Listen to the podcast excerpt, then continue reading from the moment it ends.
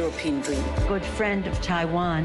Europe 1, bonjour. Votre revue de presse internationale sur Europe 1. Nous sommes d'abord aux États-Unis. Bonjour, Aviva Fried. Bonjour. À la une de la presse américaine ce matin. La presse américaine aujourd'hui fait ses titres sur la candidature de Mike Pence. Time Magazine s'est plongé dans l'histoire pour rappeler que depuis la création des États-Unis, Mike Pence était seulement le troisième vice-président à se présenter contre son ancien patron.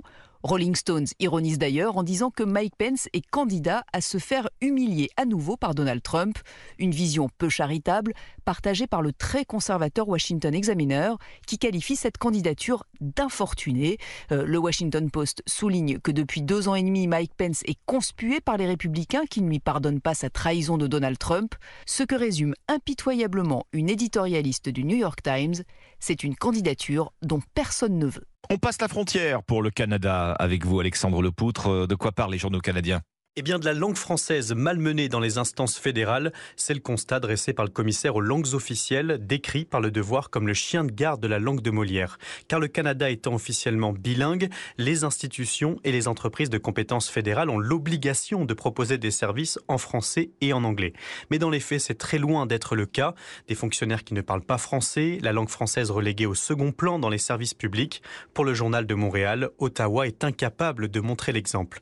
Mais c'est surtout la compagnie aérienne Air Canada qui fait figure de cancre, écrit Radio-Canada, avec des plaintes du public qui ont triplé en 10 ans. Le diffuseur public rappelle d'ailleurs que le commissaire aura bientôt le pouvoir de sanctionner un non-respect du bilinguisme qui pourra coûter cher au porte-monnaie des récalcitrants, jusqu'à 17 000 euros par manquement. Plus près de nous, l'Irlande, enfin avec vous, euh, Laura Tauchanoff, à la une des journaux à Dublin. Alors la neutralité de l'Irlande va faire l'objet de trois jours de débats, titre l'Irish Times.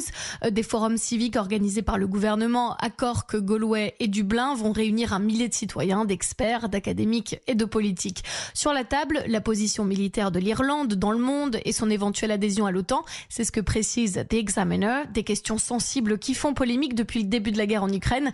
On a d'un côté ceux qui tiennent à cette neutralité historique et de l'autre euh, ceux pour qui l'île ne peut pas rester passive vu le contexte. Il n'y a aucun objectif préconçu concernant l'issue de ces débats, assure le Premier ministre cité par The Independent. Ce dialogue national devra rester ouvert et tous les membres du public pourront faire leurs suggestions. Merci Laura Taouchanov, 6h53. Très bon réveil euh, avec euh,